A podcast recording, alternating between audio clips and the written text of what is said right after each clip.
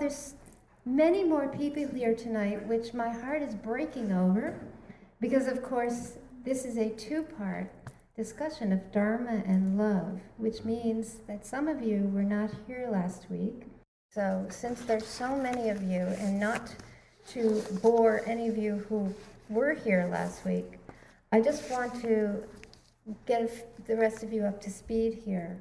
My goal essentially was to create a bridge from the way we experience personal love in our everyday normal lives to loving wisely, which is a way of loving that allows us to be aware, to be kind, to be open, to be generous, and at the same time to be discriminating, respectful, and caring of ourselves and others. And this is the territory that we essentially trod last week. And it was a very lively evening. Uh, we had a great time with this material.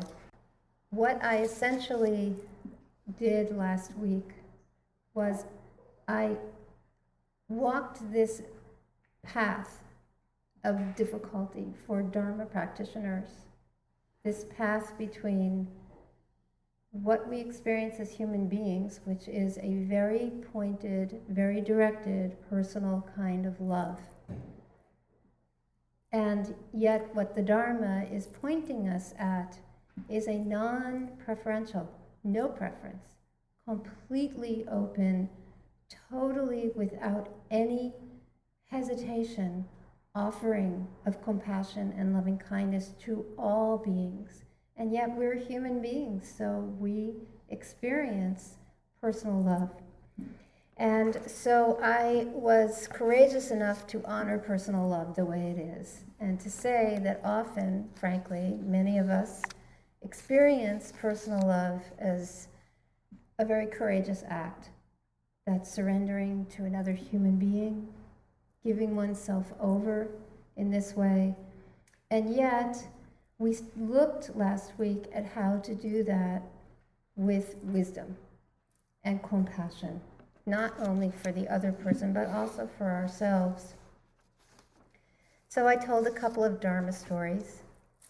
One of the stories that I told was um, all the stories were from the text, actually. One of them was about a lower caste girl who was at a well. And Ananda, who was the attendant of the Buddha, was on a mission for the Buddha, came to the well and asked her for a drink of water. And she immediately said, I am of low caste. Please don't ask me this. I will basically taint you if I offer you water. And Ananda said to her, I asked for water, not for caste. So he immediately saw who she was, and she got seen in this very direct way without any of the cultural obscurations to her own beingness, her own precious humanness. And for her, this was such an awakening that she immediately fell in love with him upon sight, just from being seen in that way. Of course, she went off to the, she followed him back to the Buddha and she went to the Buddha and said, Oh, please, please let me let me take care of Ananda for the rest of his life. I love him intensely. And the Buddha just smiled at her and he said, You don't love Ananda, you love his kindness. So practice this kindness to all beings. So, this was a way of showing to us how our minds can get very diluted around personal love. We can mistake love for all kinds of things. So, we did a lot of journeying around that kind of delusion. The Buddha essentially had some instructions for how to give. Giving is a big part of love. And he had five instructions giving faithfully, giving respectfully, giving at the right time, giving with a generous heart, and giving without denigration. So these are the five ways in which to offer your love to someone without any sense that there's going to be any harm toward them. Where we ended was essentially that desire is not the problem, it's never been the problem, it's clinging. And of course, love does create a lot of clinging for us. It's just inherent in personal love. We cling to a particular person, we cling to particular things, we cling to particular ideas, we get very lost in them, and we suffer because of that clinging. In a nutshell, that is what we did last week. And I invite you all, when probably in another week or so, when these talks are up on the internet, I invite any of you who weren't here last week to go listen to that talk. So I'm going to begin with two quotes tonight. And together, these two quotes represent the bridge from Loving Wisely, which we discussed last week, to Boundless Love, which we're going to basically be swimming in tonight. So here's the first quote. This is from Sayadaw U Pandita. He's a wonderful Theravadan teacher. If one is able to cultivate a mind filled with compassion and loving kindness, it is easy to live in a harmonious and wholesome way. Morality is based on consideration for the feelings of all beings, others as well as oneself. So, this is where the bridge starts with the Brahmaviharas with this incredible commitment to cultivating compassion and loving kindness and living in harmony with all beings. And of course, this is the basis for the kind of morality that we practice in the Buddhist teachings. And the other end of the bridge is best described by this quote, and this is from Anam Thupten, who is a very beautiful Tibetan Buddhist teacher in the Dzogchen tradition. We are talking about sacred as a true experience, an egoless experience. This sense of sacredness is simply utter love. Love without discrimination, complete egoless love. This utter love goes beyond any form of attachment. We call it divine love. It is a very strange love, a love that we cannot compare with ordinary love. So that's the other side of the bridge, boundless love. And this boundless love may seem obtuse, it might seem abstract, and it may seem very non ordinary. However, it is our essence, what we truly are when we directly experience love itself, knowing itself devoid of all conceptualizations about itself. And I'm going to say that again. Okay? Boundless love is our essence. What we truly are when we directly experience love itself, knowing itself, devoid of all conceptualizations about itself. True love unbounded, non conceptual. So I'll offer you one more quote from Anam Thupten. We are made out of crazy love. The very basis of our consciousness is sacred perception, crazy love. When we know how to enter the realm of crazy love, true transcendence is realized right here even the I, who is trying to transcend, dissolves in that crazy love. So, this is where we're going. How in the world do we get there? That's the question. The journey across this bridge requires bodhicitta. So, bodhi means awakened.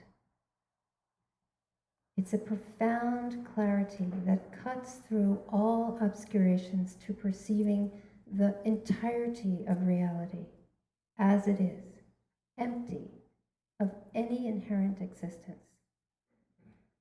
So, this is not self. Boundless love cannot exist in the realm of the self. It can't. It can only exist when emptiness is recognized directly. Now, I know I always come here and I talk about emptiness. I do this every time.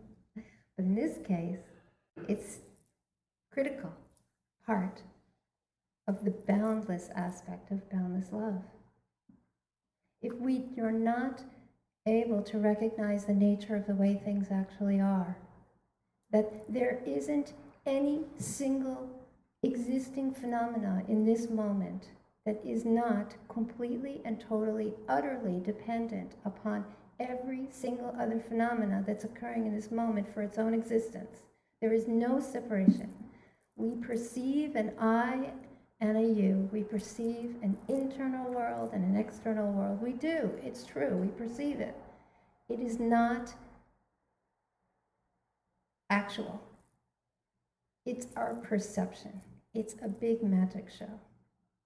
And just to prove that it's a big magic show, um, I'm going to read you a quote from Michio Kaku. Some of you may know him. He is a wonderful physicist and he writes fabulous books. He and Brian Greene, I don't know how they do it, but they are able to write physics in a way that the rest of us can actually understand physics. And he has a book, uh, his latest book, it's not that new, it's called The Physics of the Future. I highly recommend it, it's really exciting. It's sort of in 2100, what's your life going to be like? And so he just goes through the way everything we know is going to change. Michio Kaku, K A K U. So, this is a quote from his book, just to prove to you that your perception is completely wrong, okay? Since atoms are largely empty, we should be able to walk through walls. Between the nucleus at the center of the atom and the electron shells, there is only a vacuum. But if we are largely empty, then why can't we walk through walls? The answer resides in a curious quantum phenomenon, of course. The Pauli exclusion states that no two electrons can exist in the same quantum state. Hence, when two nearly identical electrons get too close, they repel each other. This is the reason objects appear solid, which is an illusion. The reality is that matter is basically empty. I rest my case. Seriously, this is a physicist. This is not the Buddha, but this is the teachings of the Buddha. The reason objects appear solid, you are not solid. You think you are, and you are not. It's an illusion. The reality is, matter is basically empty. When we rest in this knowing that there is no separation between anything that exists in this moment, it is completely interdependently co arising. There is no self, there are no objects. It's just, just a lot of swirling energy that is continually shifting in every nanomoment, essentially. There isn't even any continuance, even though it looks like there is. When we recognize this directly in our experience, we are awake. This is the Buddhist teachings. So this is Bodhi. Now, chitta, the second part of the word bodhicitta, is most often translated as mind, especially in the Abhidharma. But in Buddhism, there is no separation between mind and heart. So chitta is often translated as heart as well. And I will tell you a very funny story. I think I've never told this in this Sangha, but some of you may have heard it if you've ever heard a lecture by Richie Davidson. He's brilliant neuroscientist who's probably been at the forefront of studying meditation and meditation practices for, I know, 30 years, something like this.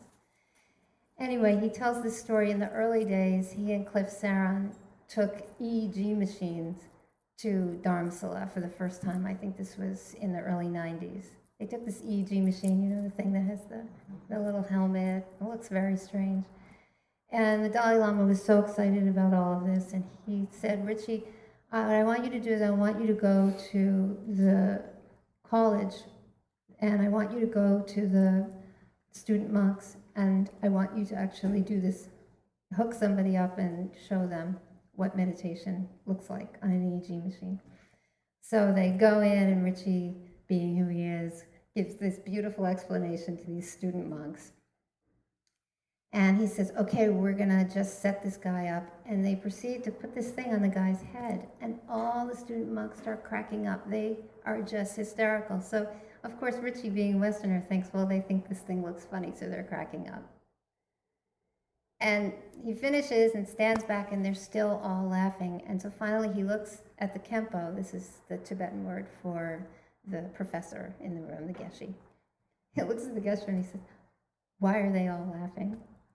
And through the translator, it comes back, Well, you're going to be testing compassion meditation, but they don't have any idea why you're putting this thing on their head. It is a totally strange place to put it because in Tibetan Buddhism, the mind and the heart are here it's not here. It's not in the brain. It's here. So they were all they couldn't figure out what he was going to test. So chitta is mind heart. So together, bodhicitta can be understood to be awakened mind or awakened heart, or as I prefer, awakened mind heart. So practically speaking, bodhicitta is defined as waking to a cry in the darkness and responding to the best of our abilities. That's bodhicitta. And to do this, to respond this way, we need compassion. As it says in the Sutra Lankara, compassion is bodhicitta's root. So we need to just talk a little bit more tonight about the Brahma Viharas. Because, of course, we're creating a bridge, right? So we have metta, which is loving kindness. We have compassion, karuna, and equanimity. And of course, there is sympathetic joy. But for our purposes tonight, these three, metta, compassion, and equanimity, that they are the ones that allow us to really bridge the difference between a kind of wishing someone happiness and really working for their ultimate happiness. So I just want to remind any of you who it's been a while since you've had any teachings on the Brahma Viharas. Um, the practice of metta is not a fake loving of everyone. We say the phrases, the metta phrases, may you be happy, may you be healthy, may you live with ease, maybe for from suffering. We can direct the phrases toward ourselves. We can direct it toward people we love, people we don't love so much, and then ultimately all beings. But it's not fake. We're not just sitting there in some loving cloud. We're actively seeing the ultimate happiness of people, the human beings' ultimate capacity for happiness. It's a different way of paying attention to beings so that we recognize their intrinsic deserving of happiness. I actually heard Sharon Salzberg say this um, on a retreat last month. I thought it was a beautiful way of defining metta. And compassion is a very important thing to understand. I think there's a lot of misunderstanding about what compassion is, largely because people mistake it with empathy and it's very interesting, recently there was a conference on the science of compassion. So, a lot of neuroscientists who are actually studying compassion. It turns out there's such a thing, I'm sure how many of you are clinicians and have heard the term compassion fatigue? Yeah, there's no such thing. There's empathy fatigue. It turns out in studies, in neuroscience studies, compassion actually, you can't get fatigued with compassion. I'll tell you in a minute why. Empathy is the thing that causes fatigue. Because what empathy is, it's a non sufficient condition for compassion to arise. It is true that being able to feel into the experience of another person, which is empathy, being able to resonate with what somebody else is feeling, that's very important for really truly recognizing that they are suffering. If you stay in that place of truly recognizing somebody's suffering, you are going to suffer. And that's what happens. That's what compassion fatigue actually is. It's people who sit in the suffering of others hours on end and have no tools to be able to recognize the nature of suffering as it actually is and to be able to liberate themselves from the delusion that, of what that suffering, the solidity of that suffering, and then fully on with compassion wish and work actively toward the freedom of suffering for that being. So compassion is coming forward and wanting to make a difference. It's a quivering of the heart. It's not just recognizing how tough something is. It's, I want to do something about this. Yet we don't feel devastated or overwhelmed, unlike empathy, which frankly can be followed by any response, including collapsing, getting totally overwhelmed by someone's suffering or even our own suffering and collapsing. So this is very important. And there's one more distinction here. Compassion is not the need to fix. That's clinging. That is clinging to the idea that something is actually wrong, inherently wrong. Inherently, nothing is wrong. Relatively, something is amiss. And if we have the capacity to offer our help, our assistance, that is what we do. But the whole idea that we can actually fix someone or change them, that's just foolhardy. We really don't have that capacity. People only have the capacity to change themselves. On the other hand, we can be terrific inspiration for people to change. We can offer all kinds of tools for people to grab and be able to change including our political system, our world, all the things that need our energy for us to be actively engaged in making changes happen. I know I've been here, I've discussed this before. Uh, I can't remember which, maybe it's Real Love. There is a Dharma talk I did here that's up on my website, which talks about this point specifically. Finally, we have equanimity. Now, equanimity is very important for this bridge from wise love to boundless love. Actually, equanimity is the core of sustained compassion, patience. And without it, loving kindness falls into attached love. In order for us to continue to be compassionate, to act compassionately in the world, we have to have equanimity and equanimity ultimately at the ultimate level. It's not just about balance, it's actually about recognizing emptiness, the true nature of oneself, the true nature of all phenomena that arises, and knowing that truly, directly. That is really the way to cultivate equanimity. I have a great quote, another quote by Sayadaw U Pandita to help you understand equanimity and this is especially in terms of not self and equanimity. He says, You can also gain equanimity about beings by reflecting on ultimate reality. He says ultimate reality, he means emptiness. Perhaps you can tell yourself that ultimately speaking, there is only mind and matter, and I'm sorry, mind and matter. Where is that person you are so wildly in love with? There is only name and form, namarupa, mind and body, arising and passing away moment to moment. Which moment are you actually in love with? You may be able to drive some sense into your heart this way. I love that. So, this is a very Theravadan view of emptiness. all phenomena break down into just moments of arising, residing, and passing away. There's nothing solid there. There's nothing you can point at that's, that is permanent, is going to continue forever. Nothing. So, this is how we cultivate equanimity. One thing I wanted to offer all of you tonight, because we are talking you know, in, in this realm of very, it's a leap. This is all a big leap here. Sharon actually offered us equanimity phrases. Any of you actually heard the equanimity phrases? You've heard them.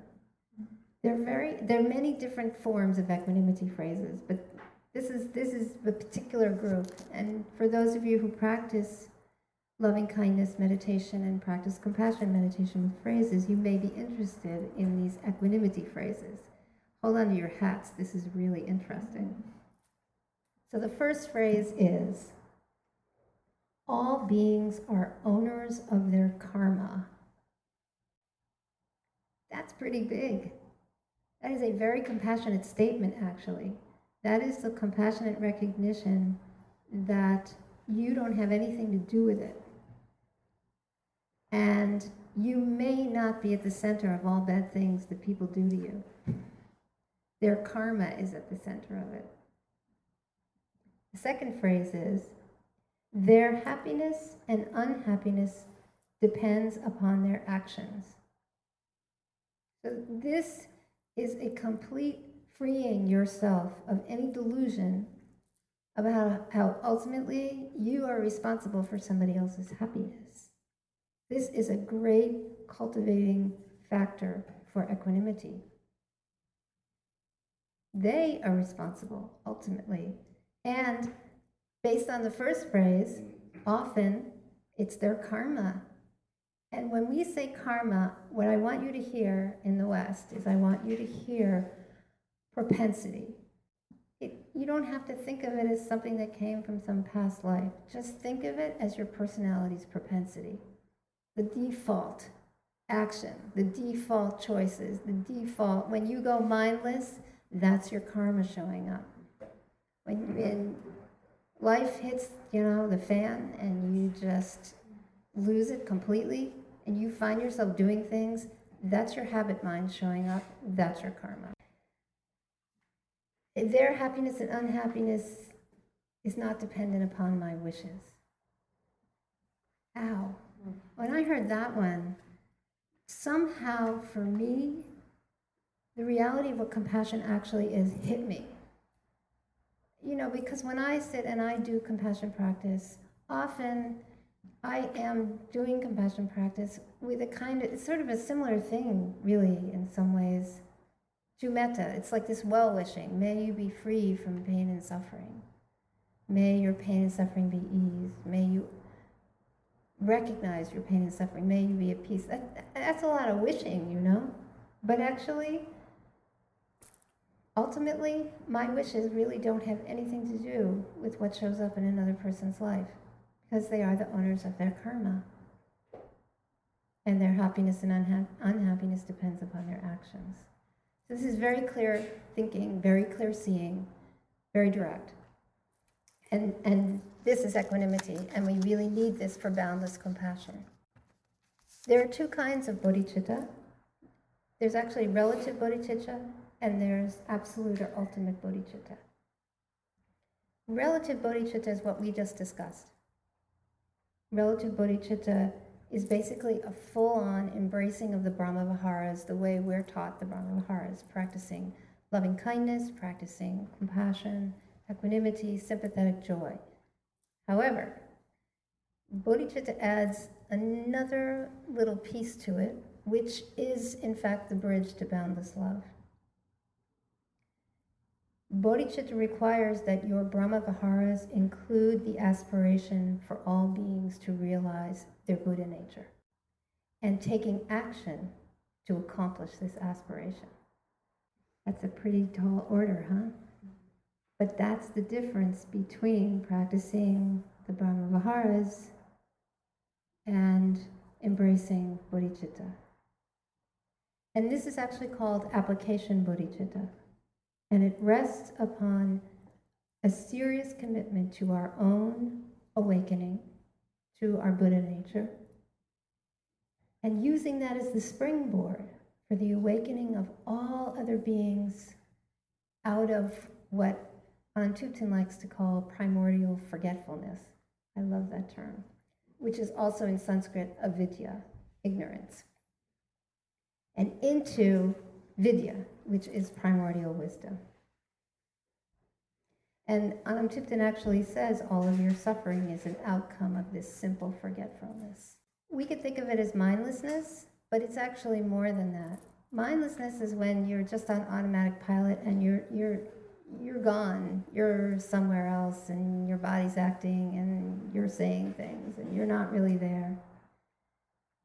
This is different. This is the primordial forgetfulness of being in a human body without an awakened mind and not knowing the nature of reality, not knowing, not self. Thinking you are a self. That's primordial forgetfulness. And we are biologically engineered to have this primordial forgetfulness. So we must awaken. Absolute or ultimate bodhicitta is the realization of the awakened mind heart is utterly empty of any inherent I-ness and limitlessly spontaneously responsiveness in its compassionate expression. So the mind and the heart fully awakened to not self. And from that awakening, any action in the world is actually spontaneous and responsive and compassionate. That's how we are when we are awakened. So I actually have a real life, sort of mundane example of this from this past week. And some of you may have seen the video of it, or maybe you heard it on the news. An amazingly wise, for her young years, young woman named Meghan Vogel She's an Ohio teenager who actually runs track. On this particular day, she was running more than one race. So she actually earlier in the day had won Division 3 1600 race.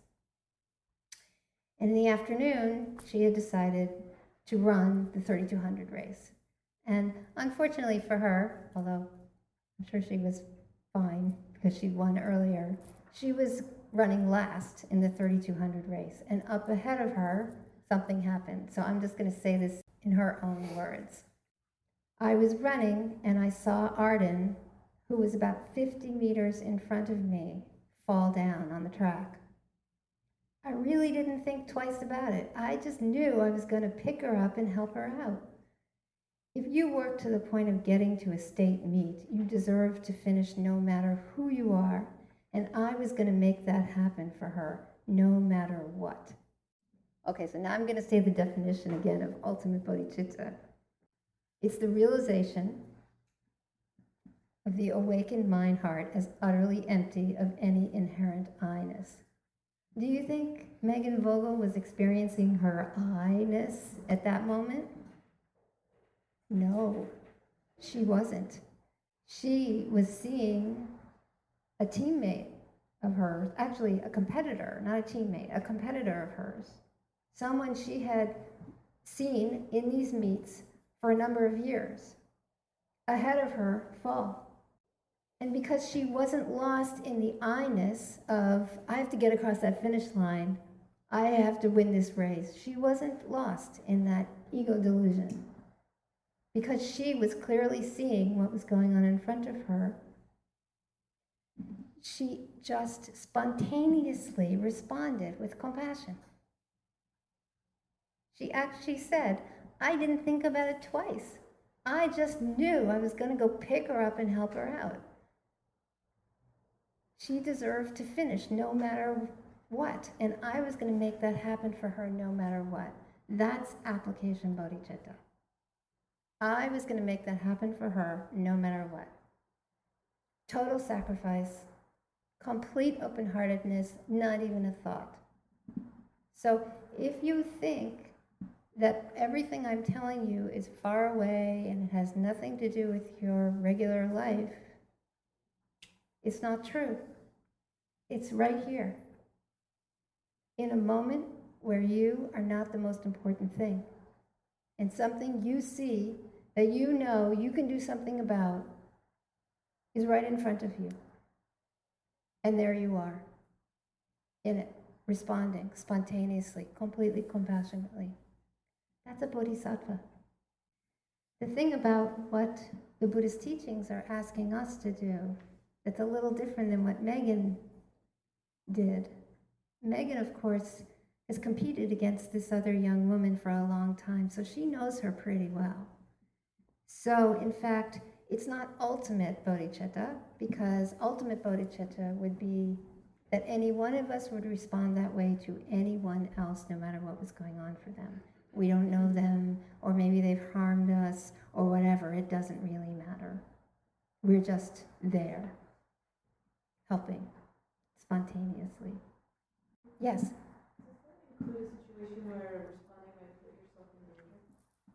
Well, what do you think? I guess yes. Why? Well, I'm not very familiar with this, they're not self-conscious. Well, it depends what kind of danger. I'll give you a story that I told last week that might make this clear.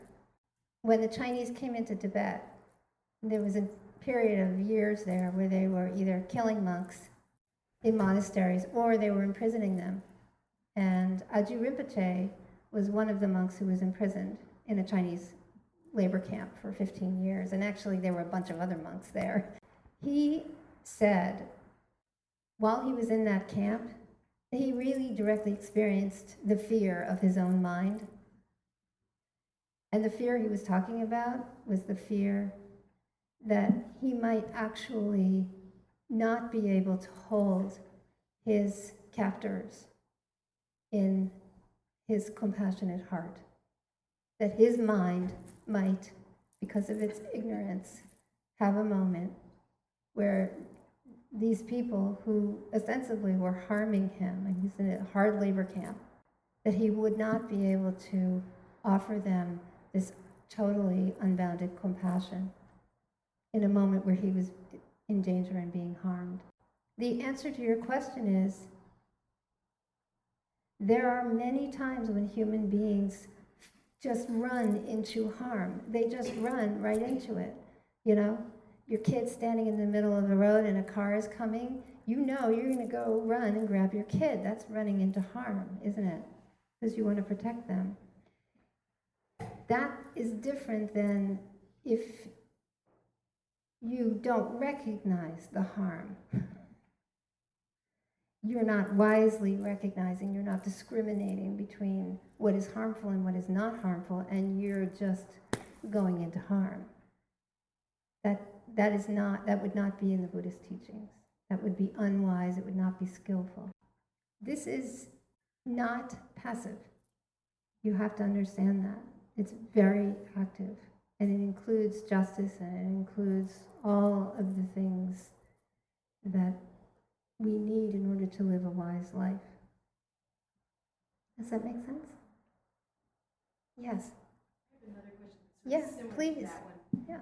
Um, I was just thinking about this young man, well, he's not that young, he's probably 25 or 30, who doesn't have a car, and often when I'm driving home, I see him hitchhiking. Yes. I don't know if you know the same guy, I but No. anyway, and I often will not pick him up because I'm like, I'm really tired and I want to get home. And then I might go, "Oh, I should have picked him up. Or, you know, so it's this Yes. process, I think, of being discerning. Let me say that whether or not giving him a ride is a compassionate act is also a question. Now, I don't know this young man and I don't know his situation, and I don't know whether or not you know enough about this person to know that it wouldn't be a dangerous Oh, situation know like this. I I noticed. So, when you know that he's safe, what you're essentially doing is you are making a choice about who to be compassionate toward in that moment. Because you are a being who deserves your own compassion. If you're exhausted and you need to get home, then picking him up may not be wise in that moment, and you may be offering yourself your own compassion. we don't actually make a distinction between us and other beings because we are all beings deserving of our own compassion. And frankly, a lot of the time, people are not actually offering compassion to themselves. What, what I want you to understand is that this is more what we talked about last week in terms of loving wisely. This is a relative experience and a relative decision. We're speaking ultimately, we're speaking about awakening the mind to end suffering completely. It's hard to wrap one's mind around what this state is like. I'm not a Buddha. But my sense is if I was a Buddha, I wouldn't, I would spontaneously, the, the decision to pick up or not pick up would be so spontaneous, there would be no thinking about it. That's the point. I would just be responding. So that's loving wisely. Yes, that's this end of the bridge. And you can't have that end of the bridge without this end of the bridge, even though some people think you can. So let me just let me just finish this. I really want to make this a bit easier to digest here by just referring to the first three fetters, which some of you may or may not know. The fetters are these 10 qualities that create ignorance, essentially, in the mind that the Buddha in the Theravadan tradition said that we really need to heal in order to awaken to our own Buddha nature. And the first three are the most important ones. The first is Sakkaya Ditthi, which actually is the belief in me and mine. It's Sakkaya means existing body and Ditthi is view. So this is a view that I actually exist as a separate entity. And this has got to go. As a matter of fact, it's really the habit of identifying with the I consciousness. And you know, this is a very strong habit in us. We, we do this. This is, this is the whole illusion our brain spins for us so we can live in the world. Would be kind of hard to be answering your question if I was just perceiving you as the spinning electrons and pulsation of light and photons and energy that you are, yeah? so this is my body allows me to navigate this space in this way. And yet that is ignorance. Ajahn Sumedho basically says, in terms of Sakkaya Ditthi and your emotions, he says, have the will to feel, to be aware of what you're feeling, but don't grasp at the feelings. Feel without Sakkaya Ditthi. Feel without the big story about how your feelings are all, you know, about you. Have them. Believe me, your feelings, emotions are quick. They come and go. They arise in the body, they're processed by the mind. Before you know it, they're gone. If you allow them to have their natural occurrence. If you hold the ego story about your anger, believe me, that anger will not just arise and pass away the, the way it normally would. Emotions are self liberating if you let them liberate. If you're not attached to the story about how you're angry, anger is here. Experiencing anger. I am angry is different than anger is here. Anger feels like this. That's different than I'm so angry. That's taking birth in an emotion. The other one is recognizing emotion is here and emotion will go, as it always does. Something else will show up. That's the nature of phenomena. The second fetter is Vicikiccha, which of course is doubt or uncertainty. We talked a little bit about doubt last week. And especially doubt about the teachings. This teaching I'm giving you tonight is a very difficult teaching. It's stretching you into something that may be difficult to embrace. And yet, Vicikiccha, which is the doubt or uncertainty about not self, because you may not be experiencing not self the way direct, full on not self is, how do you know it really is there? That will get in the way of your being able to fully commit to bodhicitta, to aspiring to recognizing your own Buddha nature and working to awaken all beings to their Buddha nature. And then finally, Silabata Paramaso, which actually is attachment to contagion. I love this contagion. Contagion is so important, especially in love, because we discussed a lot last week about our cultural expectations around love.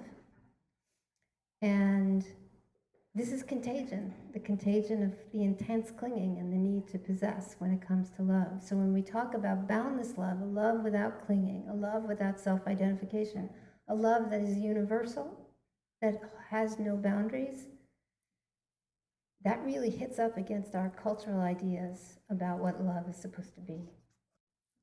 I was going to recite the eight verses on transforming the mind, and I think I have enough time to recite it. There is a very important specific reason why I'm going to recite these eight verses to you. Partly it's because when we talk about selflessness, as in not self, and we talk about compassionate behavior and compassionate action, we hit up against these cultural issues of pride, of um, holding ourselves in high regard. When you are practicing and you're really in ultimate bodhicitta, it is egoless, as Anam Thubten said. So there's no more boundary here about holding yourself in high regard. These eight verses were written by Geshe Langri Tangpa. He was a great bodhisattva. This was a man who was tireless. He, it didn't matter, he had students around him all the time offering teachings, offering teachings, offering teachings, tirelessly. And his greatest teaching was these eight verses on transforming the mind. And the Dalai Lama actually has a wonderful book on these verses called Transforming the Mind, if you wish them. But I warn you, these are tough. But this is what boundless love looks like. With a determination to achieve the highest aim for the benefit of all sentient beings, which surpasses even the wish fulfilling gem. May I hold all beings dear at all times. Whenever I interact with someone, may I view myself as the lowest amongst all, and from the very depths of my heart, respectfully hold others as superior. In all my deeds, may I probe into my mind. And as soon as mental and emotional afflictions arise, as they endanger myself and others, may I strongly confront them and avert them. When I see beings of unpleasant character, oppressed by strong negativity and suffering, May I hold them dear, for they are rare to find. As if I have discovered a jewel treasure. When others, out of jealousy, treat me wrongly with abuse, slander, and scorn, may I take upon myself the defeat and offer to others the victory. When someone I have helped or in whom I have placed great hopes mistreats me in extremely hurtful ways, may I regard them still as my precious teacher. In short, may I offer benefit and joy to all beings, both directly and indirectly. May I quietly take upon myself the hurts and pains of all beings. And may all of this remain undefiled by the stains of the eight worldly concerns gain and loss, pleasure and pain, praise and blame, fame and obscurity. And may I, recognizing all things as illusion, devoid of clinging, be released from bondage. That is truly showing up in any circumstance, even the most difficult of circumstances, with this commitment to awakening oneself and awakening others to their Buddha nature. So I'm going to end with one last quote from Thich Nhat Hanh. And this is think of yourself as having arrived at the other side of the bridge. This is what it looks like. Nothing is born, nothing dies. Nothing to hold on to, nothing to release. Samsara is nirvana. There is nothing to attain. When we realize that afflictions are no other than enlightenment, we can ride the waves of birth and death in peace, traveling in the boat of compassion on the ocean of delusion, smiling the smile of non fear. I thank you very, very much.